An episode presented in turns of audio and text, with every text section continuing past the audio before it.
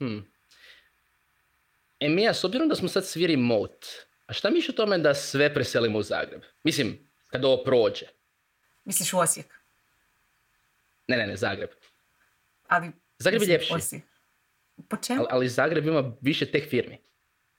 Um, pa, s, po broju stanovnika možda Osijek ima više. Osijek je A perspektivniji. Mija! Imamo jeftinije urede, režije, bolju hranu. Fajn, Bolje ljude. remote. Nećemo seliti.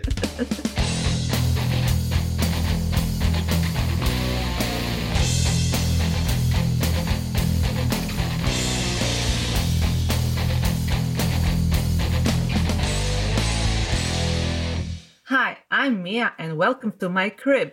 And this is where the magic happens. Pod, pod magic mislim na potke.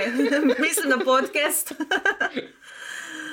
S obzirom na to da podcast do daljnjega snimamo od kuće, jer smo se svi lijepo izolirali i društveno distancirali prema naredbama i uputama. Je li tako, Ivane? Ja sam u redu, ne znam. Čini mi se. A ne, nisam, nisam. Ipak sam doma. Dobrodošli. Kako ste? Znaš, znaš ono kako kažu, dom je tamo gdje je srce, nama je ured tamo gdje radimo. Tako da, nije se puno toga promijenilo. Osim, osim što sam, eto, ljudima koji nas prate preko YouTube-a dala u vidu svoju posteljinu, policu za knjige i pod. Da, sve preporuke nisam- knjiga za čitanje imate na stalaži. Ako se vidi. ja imam dječje, između ostalog. ok. Zbog, o, dakle, kao što vidite i kao što čujete, ovih dana zbog o, novog koronavirusa svi radimo od kuće, malo smo se izolirali i distancirali i mislimo da će ovo zapravo puno doprinijeti e, uvođenju rada na daljinu za razne tvrtke koje to mogu si e, priuštiti i žele. Međutim, e, to ne mijenja činjenicu da su mnoge tvrtke u nekom periodu svog rada i razvoja pre- odlučile preseliti poslovanje najčešće u Zagreb ako, um, ako su bili iz nekog drugog mjesta, pa ćemo danas imati dva primjera tvrtke koje su to napravile ili su upravo u procesu. Tako je. I da li uopće trebate razmišljati o seljenju? Znači, kad ovo sve prođe, kad ćemo moći izaći iz kuća, da li se trebate seliti u drugi grad, primjerice u Zagreb, da biste našli talent ili našli klijente ili možete raditi iz grada u kojem jeste?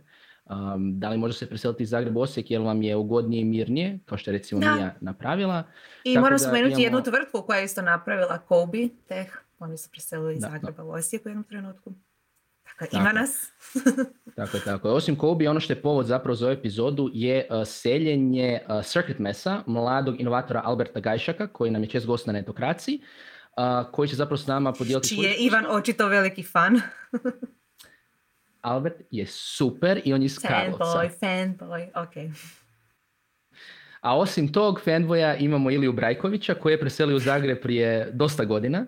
Kak se zove, uh, koji je naravno jedan od suosnivača digitalne agencije Kontra. uh, isto tako je trenutno vodi i marketing uh, Meetup, koji nažalost se ne može držati zbog korone, ali i dalje ga podržavamo. Prošle godine smo za 10. rođendan netokracije imali zajednički uh, Meetup, tako da će oni podijeliti svoja iskustva da i vama bude lakše razmišljati o tome. Fun. Ali ajmo krenuti. S čim bi mogli? Možda zašto se preseliti uopće u... Pa, ja mogu, ja mogu iz, svog, eh, iz svoje perspektive govoriti, nisam preselila tvrtku, ali sam se preselila iz Osijeka u Zagreb, pa iz Zagreba u Osijek. Iz Osijeka u Zagreb sam se pretvor, preselila zbog posla, jer ga nije bilo u Osijeku. Jer je to bilo doba prošle krize. Vidjet ćemo kako će ova nadolazeća kriza, Hmm. što će ona napraviti za selitbu. Ah, memories. Da, možda neće biti toliko uh, selitbi samih gradova uh, unutar Hrvatske, nego više ovaj put moglo biti selitbi unutar Europe, u druge zemlje, Definitivno. uključujući i same tvrtke, ali vidjet ćemo uh, kako će to biti. Da. Što se tiče isto selitbe, ono što su neka, neka dva razloga koje smo najčešće čuli, e, s jedne strane je talent i s druge strane su klijenti. Konkretno, talent je jako veliki izazov zato što Hrvatska je vrlo centralizirana zemlja. Znači, Zagreb je očito ono, najveći grad, tu su i većina tehnoloških firmi i opet većina isto fakulteta i ustanova koje obrazuju i tehnološki talent i netehnološki talent i čak i ako ne selite u Zagreb, možda razmišljate o seljenju u Osijek ili u Split ili neki od većih gradova, da biste došli do ljudi koji vam trebaju. Da, ili, ili bar otvarate podružnice. U Osijeku se posljednjih godina otvorilo mnogo podružnica zagrebačkih tehnoloških tvrtki baš zato zbog talenta, jer prepostavljaju da će Osijeku lakše naći nego u Zagrebu gdje je već gužva. Tako je. Isto jedan primjer je Infobip koji je naravno krenuo iz Istre, ali ima veliki ured i mislim da je svoj najveći ured zapravo um, u Zagrebu. Planiraju otvaranje kampusa. Nadamo se da ovo sve oko korone neće to previše usporiti, držimo fige dečki. Um, isto tako jedan dobar primjer kojeg se u ovom slučaju možemo sjetiti jer će nam Albert podijeliti svoje iskustvo Infinum. Znači Infinum je krenuo kao firma iz Karlovaca, oni su najpoznatiji vjerojatno karlovačka uh, IT firma, um, ali su Matej i Tomislav Car, osnivači uh, Infinum u nekom trenutku odlučili da moraju se preseliti u Zagreb. Mislim, oni su krenuli studirati u Zagrebu na Feru i u biti ona, evo opet trend, Karlovačka IT firme se sele uh, u Zagreb. A zašto? Ajmo poslušati uh, našeg Alberta i njegovu iskustvo, zašto se uopće odlučio na taj potez. Alberta? Ja, uglavnom, dakle, ja sam Albert Gajšak i direktor sam tvrtke Circuit Mess, trenutno imamo 15 ljudi i eto, mali smo startup koji se bavi proizvodnjom elektroničkih uređaja, koji na zabavan način uči djecu i mlade elektronici, programiranju i sličnim ovaj STEM vještinama. Dakle, mi selimo svoju tvrtku iz Karlovca u Zagreb za 25 trećeg, ako nas ne zaustavi koronavirus, naravno, u našem pothvatu.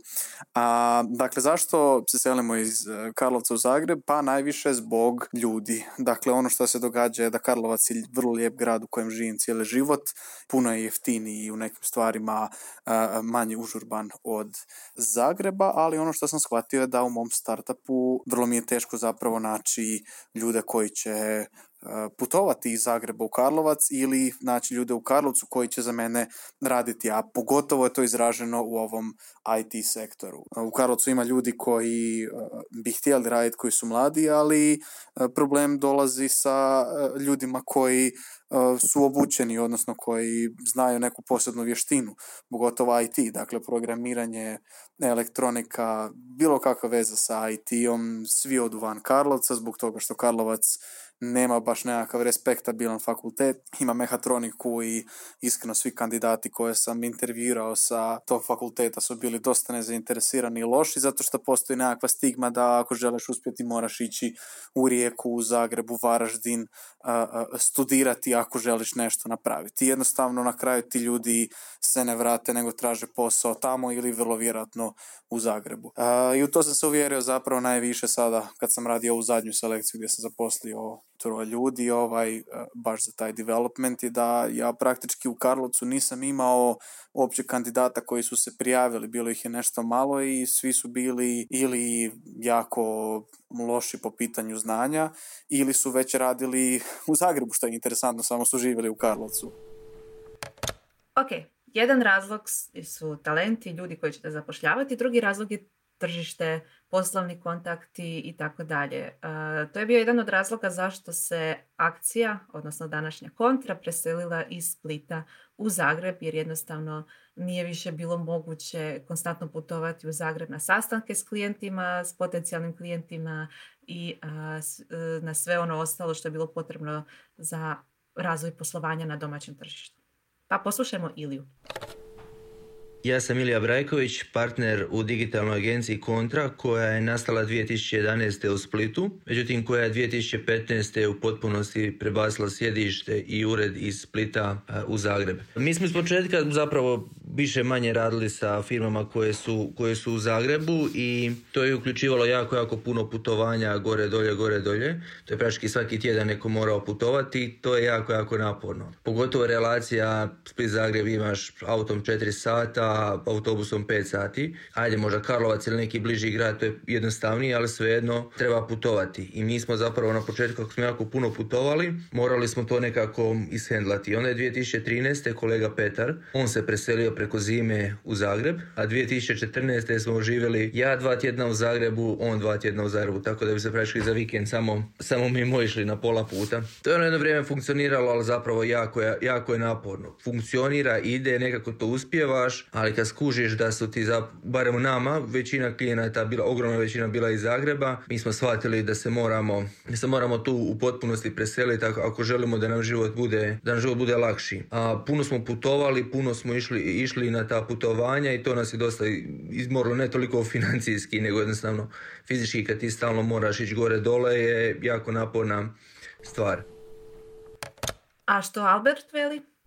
Pa s obzirom da se još uvijek nisam preselio, ne mogu baš reći da znam što je bio najteži dio. Selimo se sljedeći tjedan u srijedu, pa se nadam da smo najteži dio prošli. A mislim da je to zapravo traženje poslovnog prostora i organizacije cijelog preseljenja. Dakle, poslovni prostori u Zagrebu, jako sam se negativno iznenadio šta se dogodilo sa tim tržištem nekretnina, gdje ima jako malo praznih prostora, jako puno loših prostora koje pokušavaju prodati za jako visoku cijenu i na kraju zapravo selimo cijeli taj svoj biznis na Lučko koja mi je bila tu najbolja opcija da, da nisam otišao na Lučko, otišao bi na Buzin zbog toga što svi ovi prostori u centru, em što su overpriced, em što nisu prilagođeni za neki biznis ovog našeg tipa, a to je biznis gdje mi zapravo imamo robu, gdje moramo šipati stvari, gdje moramo imati neki teretni lift ili neku vrstu prizemnog zapravo lokala gdje ćemo mi moći tu robu primiti i poslati. I također ovaj vrlo velik problem su bile te instalacije, odnosno nama treba dimnjak za određene strojeve, odnosno taj nekakav ispuh i velika većina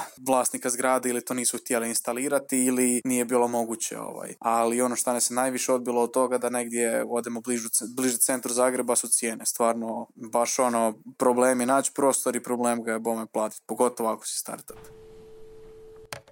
Osim talenta i potencijalnog klijenata, postoje drugi razlozi. Um, neki od tih razloga se trenutno ne vide zbog korone, a to su recimo konferencije kojih trenutno više nema do očito jeseni.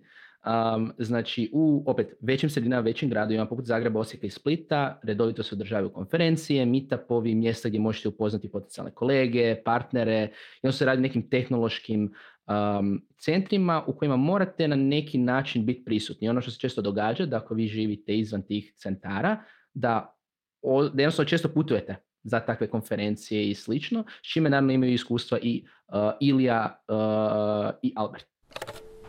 Digitalne tvrtke ne moraju biti prisutne u Zagrebu da bi uspjele ni pošto, ali ako su im cilj, ako im ciljana skupina tu u Zagrebu i ako rade na hrvatskom tržištu, onda ili moraju tu biti ili moraju prihvatiti činjenicu da će stalno, da će stalno putovati. Nema, nema druge. Koliko god internet bio super, koliko god mi radili remote i radimo remote i preko interneta, jednostavno taj fizički touch sa klijentima mora postati. Sve konferencije, sve tu u Zagrebu realno i ako želiš raditi na ovome tržištu moraš jako puno putovati. Super super mi je primjer e, Jana de Jonga koji je nedavno e, napisao na LinkedInu da on svaki tjedan utorak ujutro ustane u 4 ili 5 i vozi za Zagreb i onda bude utorak, srijedu i četvrtak popodne u Zagrebu i onda se vraća ostale dane za Split. Znači to je nekakva cijena koju on plaća života u Splitu, a zapravo imanja ureda i u Zagrebu. I sad ako je netko spreman za takvu žrtvu, to je ok. Znači može se i ima odličnih primjera gdje ljudi imaju vrhunske top digitalne agencije i developerske firme u drugim gradovima i super pozitivno posluju. Samo kažem, ako jednostavno tržište tu u Hrvatskoj bez puno putovanja u Zagrebu je jako, jako teško uspjeti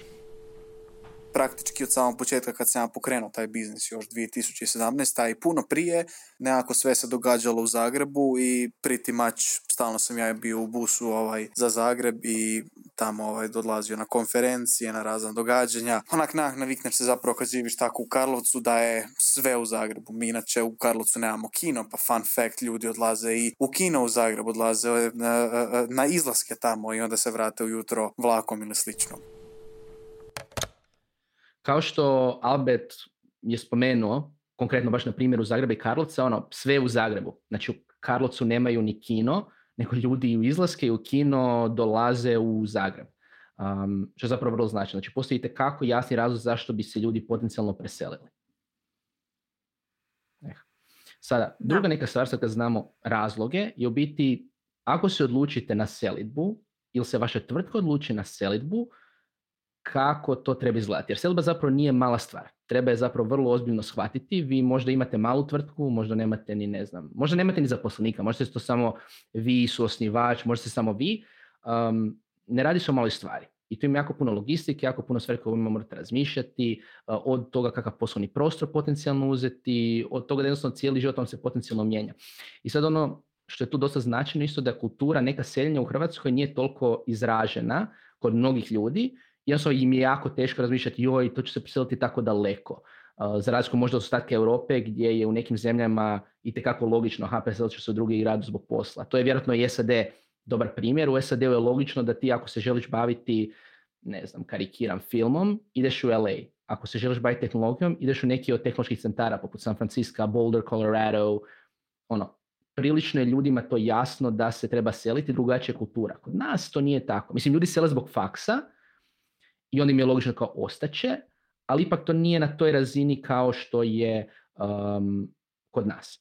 Uh, I recimo zapravo dobar primjer, uh, tu daju opet naši sugovornici.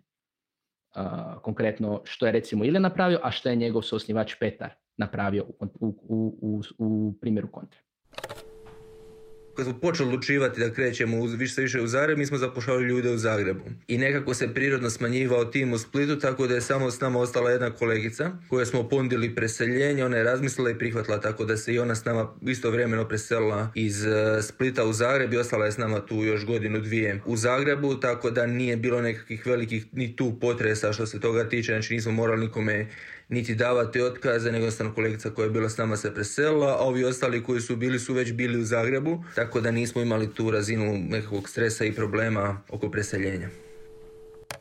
Da, s obzirom na to da nam nije u krvi, uh, barem još uvijek da nam je prirodno odseliti se negdje drugdje zbog karijere ili bilo kojih drugih razloga, treba jasno uh, i pametno komunicirati uh, ljudima s kojima radite, zašto bi bilo dobro i zašto je potrebno da se tvrtka preseli u drugi grad i naravno ponuditi neke opcije koje su možda prihvatljive ili će biti prihvatljive u budućnosti osobama koje rade s vama. Hoće li prekinuti radni odnos, hoće li možda pokušati raditi na daljinu ako je to izvedivo, hoće li se preseliti i tako dalje. Pa evo poslušajmo eh, što Albert ima za reći o tom, po tom pitanju. Pa iskreno, dosta je bilo to triki, ali stvari što kod nas već jako puno ljudi putuje uh, iz Zagreba, odnosno živi u Zagrebu, pa ili rade nekako remote na pola i onda dođu samo neki određeni dan i to se uh, zapravo tome uh, s vremenom ponukalo da preselim taj cijeli biznis. I praktički kad sam te ljude zapošljavao, ja sam njima već određenim ljudima obećavao da ćemo preseliti taj biznis u Zagrebu u nekoj fazi i da je Carlos bio samo temporary zbog toga što sam se ja još dosta davno na to odlučio i pričali smo dosta ono dugo o tome. I generalno nije to baš najlakša odluka za donijeti, a nije ni najlakša za iskomunicirati ljudima. Mislim da je to puno više triki kad imaš veći tim, kad imaš puno veći biznis, kad imaš jako puno ljudi koji ne poznaš ih sve toliko dobro osobno i slično i ne znaš onda, odnosno ne možeš popričati sa svima jedan na jedan. Ovaj. U mojem slučaju mislim da je to ono dosta smut je ovaj, cijela ta priča prošla, jer ono, mislim generalno ljudi nisu presretni kada se seliš, seliš biznis ovaj, na primjer iz Karlovca u Zagreb, skroz drugi grad i onda ili moraju putovati ili se moraju preseliti. Objasnio sam svim ljudima kada sam to radio, da je to stvarno nešto što ja radim kako bi cijeli taj biznis digao na neku novu razinu, kako bih privukao nove talentirane ljude koji će nam pomoći dosezati nove ciljeve zapravo u toj tvrci i u konačnici u startupu svi zapravo se vode nekako time da će jednog dana to biti jako jedan uspješan i velik biznis i moraju vjerovati u tu cijelu priču ako uopće žele raditi i gristi i dosta su zapravo ljudi u Circuit Messu pozitivno prihvatili to, odnosno prihvatili su to kao nekakvu pozitivnu promjenu. Ono što je interesantno je da kada zapravo kreneš pričati s ljudima o tom preseljenju, ja sam na primjer krenuo pričati o tome prije ne znam možda dvije godine i onda prije godinu dana smo se ono baš odlučili na to. Ono što skužiš je da ti treba jako puno vremena da bi zapravo to preseljenje organizirano napravio. To samo traženje prostora gdje ti trebaš pogledati hrpu tih poslovnih prostora, pa onda uređenje, pa onda samo preseljenje, to traju mjeseci i mjeseci, pogotovo ako imaš neke radove na tom poslovnom prostoru, sve se odgađa, plus još ako ti ovako dođe koronavirus ko nama, ovaj, pa ti onda još počnu majstori dramiti oko toga i ovaj, različite e, službe za preseljenje, ono, stvarno nije, stvarno nije ovaj, da lagano to is, iskombinirati ovaj, i napraviti. I sad, ono, jasno je da je selba jako teška. ali opet s druge strane nije se uselio. Imamo jako puno jako razvijenih tehnoloških digitalnih tvrtki u gradovima od Splita, Dubrovnika, manjih gradova isto tako. Imamo Lloyd's Design recimo Labinu, što je super. I u biti, ono, postavlja se pitanje, da li gradovi koji nisu Zagreb mogu nešto napraviti da zadrže te tvrtke i što mogu zapravo napraviti. Ali prije nego što krenemo, ajmo zapravo se pitati treba li uopće biti na kraju zaista prisutan u Zagrebu, a mislim da tu Albert ima dosta toga za reći. Dosta triki pitanje i nisam siguran točno šta da mislim o tome, ali nekako bi rekao da nije nužno sada da možeš biti prisutan u Zagrebu da bi uspio, nekako zbog te globalizacije možeš stvarno raditi ono jako, uh, i odnosno interneta i svega toga možeš raditi stvarno jako dobar biznis iz bilo kojeg dijela svijeta, ali ti najveće ograničenje su ti ljudi i ne znam, ono kao nekako, mislim da možda tipa ako si u nekom većem gradu, tipa u Osijeku ili Splitu ili Rijeci ili Varaždinu, možda ti je tamo ono malo nekako lakše to napraviti, ali na primjer Karlovac je dosta specifičan zbog toga što se cijeli grad oslanja na Zagrebu, u smislu da jako puno ljudi radi u Zagrebu i da je nekako ono, nije ni sada predaleko taj grad da ne bi mogao ovaj, doći do njega i raditi svaki dan, a nije ni toliko blizu da je baš ono dio Zagreba. I baš zbog toga toliko puno bi ga ja rekao, odnosno toliko puno ga Zagreb siše. Nekako ono, mislim da je to dosta tužno, ali kak bi rekao, najpopularnije, najveće i najuspješnije nekako ono firme u Hrvatskoj, sve su ono nešto u Zagrebu. I ono što je tužno je, znam jako puno ono, ljudi koji imaju različite startupe i biznise koji ne klasificiraju sebe kao startupi, koji vrlo često za nekakve evente ili događaje ili nešto mora doći u Zagreb, zato što se ništa drugdje ne događa. To je nešto što sam ja osjetio kod sebe i nakon nekog vremena ono, svi zapravo to presele, svi ono razmišljaju o tome i nekako ono, čini mi se da je ta centralizacija dosta jaka zbog toga što nakti sve tu u Zagrebu. Mislim, ja mogu reći ono iz svoje zapravo perspektive, ono, svi neki dobavljači, sve neke firme s kojima radimo, roboti stižu u Zagreb. Nekako ono, ja osobno dok nisam još živio u Zagrebu, bio sam ono barem dva, tri puta tjedno bi ja otišao tamo zbog nečega ovaj. Što Karlovac, Split ili drugi gradovi mogu napraviti da zadrže tehnološke tvrtke? Pa gledajte, kao prvo, rekao bi da mogu napraviti to da naprave poslovni prostor za e, poduzetnike. Ja, na primjer, u Karlovcu, mislim, iskreno nikad se nisam nešto pretjerano borio za to. Pitao sam ovaj, e, ekipu u Karlovcu ovaj, koja bi eto, mogla tako nešto napraviti uključujući i gradonačelnika, imali nekakav poslovni prostor za nas i nažalost odgovor je bio da nema, postoje neke stvari što e, nudi Hrvatska gospodarska komora, ali to su neki uredi koji su premali e, i neprilagođeni zapravo ovome što mi radimo. Tako da mislim da bi ono bila jedna vrlo pozitivna stvar da grad tu i tamo ne ulaže samo neke fontane i estetske stvari, nego da uloži u neki inkubator za start-upove. Mislim, na primjer, ovo što je Zagreb napravio sa ono Zicerom, dosta je to cool. Generalno ja ne bih htio raditi osobno u Ziceru zbog toga šta je nekak prostor ovaj deprimirajuć i e, postapokaliptičan. ovaj, no offense Zicer, ali mislim da to ono jako pozitivna, e, e, jako pozitivna zapravo stvar za pokretanje nekog biznisa. Na primjer, kad sam kretao sa tim svojim biznisom, ja sam nekoliko mjeseci bio u Hrvatskoj, odnosno u Karlovačkoj zajednici tenče kulture u njihovim prostorima. Tamo sam ovaj zapravo prije nego što sam imao biznis sjedio, radio ove svoje prototipove i slično i oni su meni poslužili kao nekakav mini startup inkubator i to je bilo ono stvarno jedno jako pozitivno iskustvo, ali ono što je činjenica je da to nije startup inkubator za svakoga, nego jednostavno je bilo nešto što se meni posrećilo jer sam se prije e, bavio i natjecao e, u natjecanjima iz robotike zapravo ispred zajednice kulture. I uglavnom mislim da je bilo ono jako pozitivno da u svakom tom nekom ono malo većem gradu se napravi tako nekakav poznački inkubator gdje će se ljudima ponuditi uredi po nekoj ono niskoj praktički promotivnoj cijeni ovaj. to je nešto što mislim da fali. A sa druge stvari, a gledajte, mislim da na primjer jako super stvari što Karlovac nudi, odnosno daje poduzetničke poticaje i praktički svake godine ih daje i mi svake godine uzmemo ono. Mislim da bi bilo ono lijepo da je to možda neki veći iznos i da se možda to bolje razglasi, jer ono jako puno ljudi radite neke biznise, uopće ne zna da postoje te stvari, to je na nekim ono stranicama tamo grada,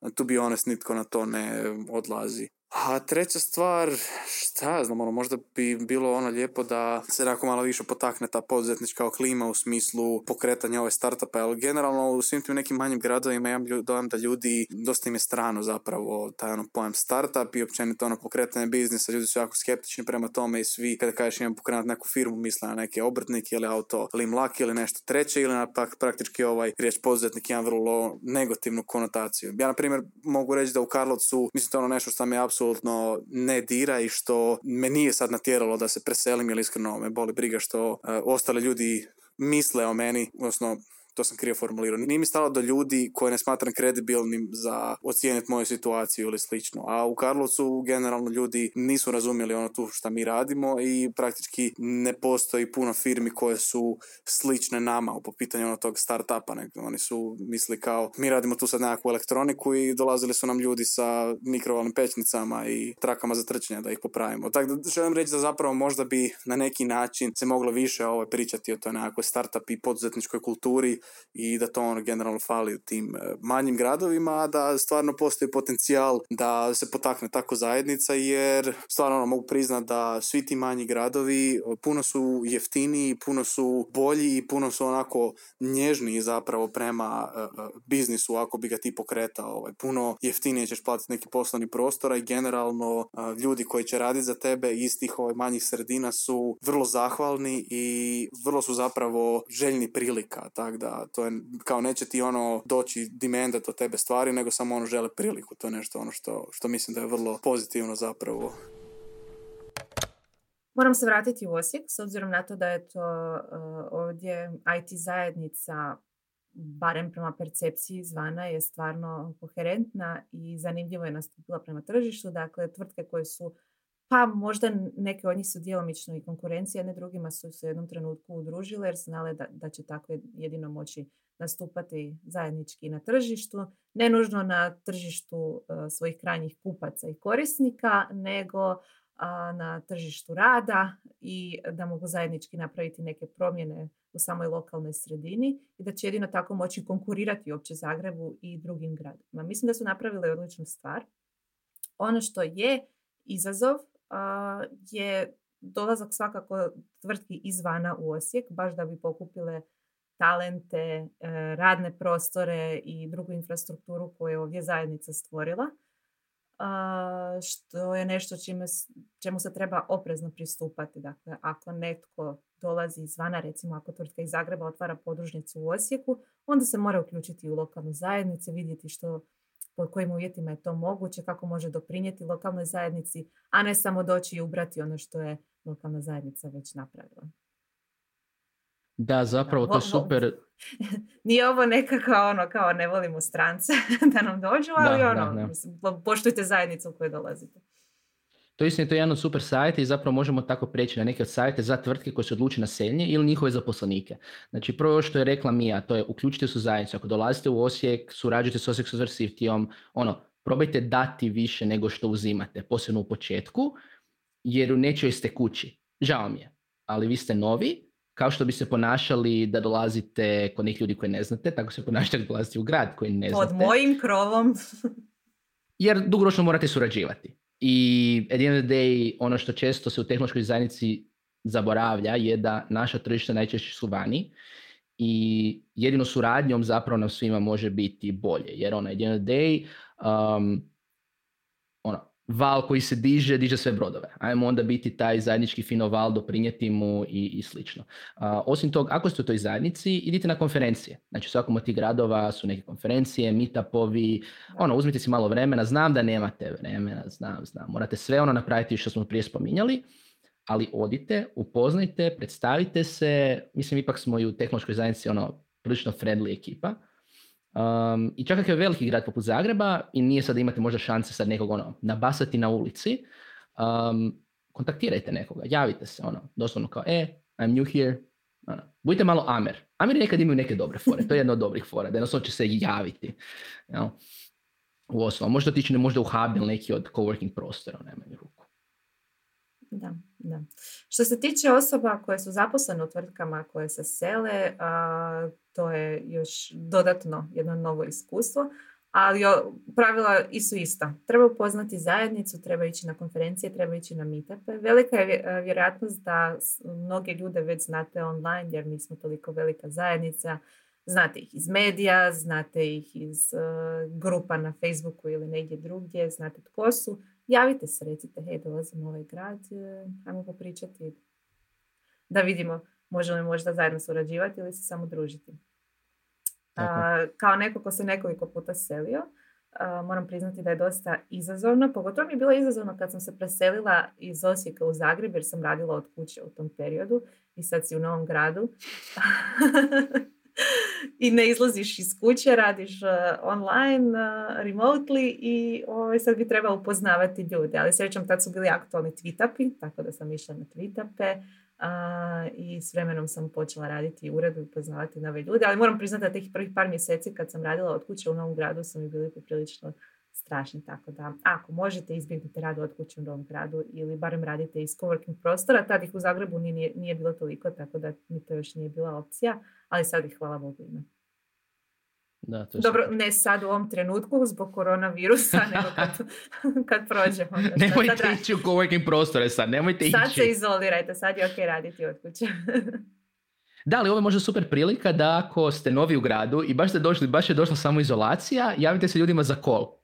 Evo, ja sam jučer imao par kolova s ljudima ovako, neki su bili ono opuštene pive, neki su bili actually poslovni kolovi, Gle, tak se upoznaje ljudi, ipak smo mi digitalci. Meni je to super s obzirom na to da trenutno radim, da radim remote iz Osijeka već neko vrijeme i moram priznati da ljudi nisu bili baš skloni e, pretjeranim pozivima, joj zašto ovaj sastanak nije mogao biti mail, bla bla, odjednom su svi sad druželjubivi online, pa evo, haha, dočekala sam vas, dođete Lol. Za još neke dodatne savjete oko seljenja pustit ćemo i Alberta da ili sva neka zadnja iskustva. Praktično s obzirom da evo u vrijeme dok će ovaj podcast izlaziti, oni se upravo sele i nadamo se da sve prolazi dobro, Alberte, držimo ti fige osigurajte da stvarno možete to financijski podnijeti zbog toga što svako preseljenje košta i svaki put kad nešto ono seliš, seliš vrlo vjerojatno u neki veći ili bolji poslovni prostor i stvarno to nije lagana odluka po pitanju hladnog pogona jer to je nešto što ti doda nekoliko tisuća kuna ekstra na e, tvoj mjesečni hladni pogon i ako nemaš dovoljno keša da to pokriješ zapravo e, onda ta investicija stvarno nema smisla. Budite vrlo ono oprezni po pitanju tih um, poslovnih prostora, sklapanje raznih ugovora i slično. Stvarno ono ima jako puno tih nekakvih horror priča i mislim da nekako ono, ljudi često pričaju o to nekako ono partnership dynamics između ljudi koji co-foundaju firmu ili odnosu između zaposlenika i poslodavaca, ali vrlo rijetko zapravo ljudi pričaju o tom nekom odnosu između e, stanodavaca, odnosno iznemljivača poslovnih prostora i ljudi koji dolaze u taj poslovni prostor. Mi, na primjer, ovaj, e, ono šta, šta mi je isto vrlo bitan kriterij je da osoba koja iznajmljuje taj poslovni prostor da stvarno bude netko ko razumije šta mi radimo i da nas ne tretira kao uh, zadnje smeće. Naprimjer, ovaj uh, Mile Obranović, čovjek koji nam je ovdje iznemljivao već nekoliko godina prostor u Karlovcu, mogu priznat da je bio ono praktički ko... Pa jako nas je zapravo dobro ono tretirao i mislim da je to ono vrlo bitno da imate dobrog stanodavca i ta nekakva ono dinamika s njima, uh, s, s, tom, s tom osobom. Ovaj. A, možda neka krajnja misao za kraj. Meni je super ovo što su kontra, uh, ekipa iz kontre akcije radili. Uh, pokušali su prvo eksperimentirati sa dva tjedna života u jednom gradu, dva tjedna života u drugom. To je super za upoznati novi grad i vidjeti isplati li se uopće biti u njemu ili ne.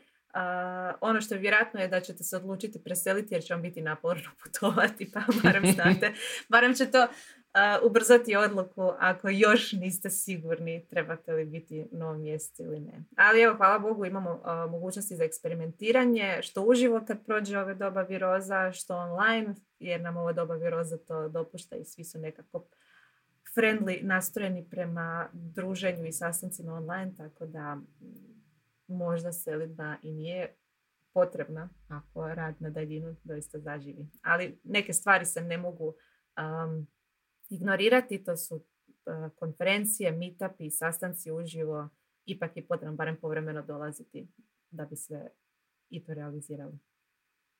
Definitivno i mislim da će nakon ovog cijele samoizolacije i svega toga kad ovo prođe, a proći će ljudi bez brige, Da će ljudi zaista zaželiti konferencije, meetup To je i istina, svega. to je istina. mislim na svaki meetup ikada. Pogotovo kad se sad sve ove konferencije iz proljeć, proljetnog vremena presele na jesen, svaki drugi dan ćemo moći ići na nešto. I ići ćemo, god damn it, ići ćemo. Ići. Da. Do tada idite na virtualne meetupove isto. Danas i poslovna inteligencija ima evo jedan meetup na koji idem, koji je online, jer se trebamo i dalje družiti. A kako bi mi se mi družili na Netokracija podcastu, nemojte se zaboraviti subscribe-ati na YouTube, na Apple Podcast, Google Podcast, Spotify. Sad imate vremena za podcast. Poslušajte cijelu arhivu. Sve. Ako već niste, sve, sve, sve, sve, sve. A ako trebate novih preporuka, javite nam se na društvenim mrežama ili na e-mail, imamo preporuke za podcastove uh, i sve ostalo. Ako imate kakvih pitanja, ako mu- trebate kakav savjet dok ste u samoizolaciji, remote i sve ostalo, gledaj, tu smo, slušamo se, uh, sretno, čujemo se uskoro. Ćao! Hvala.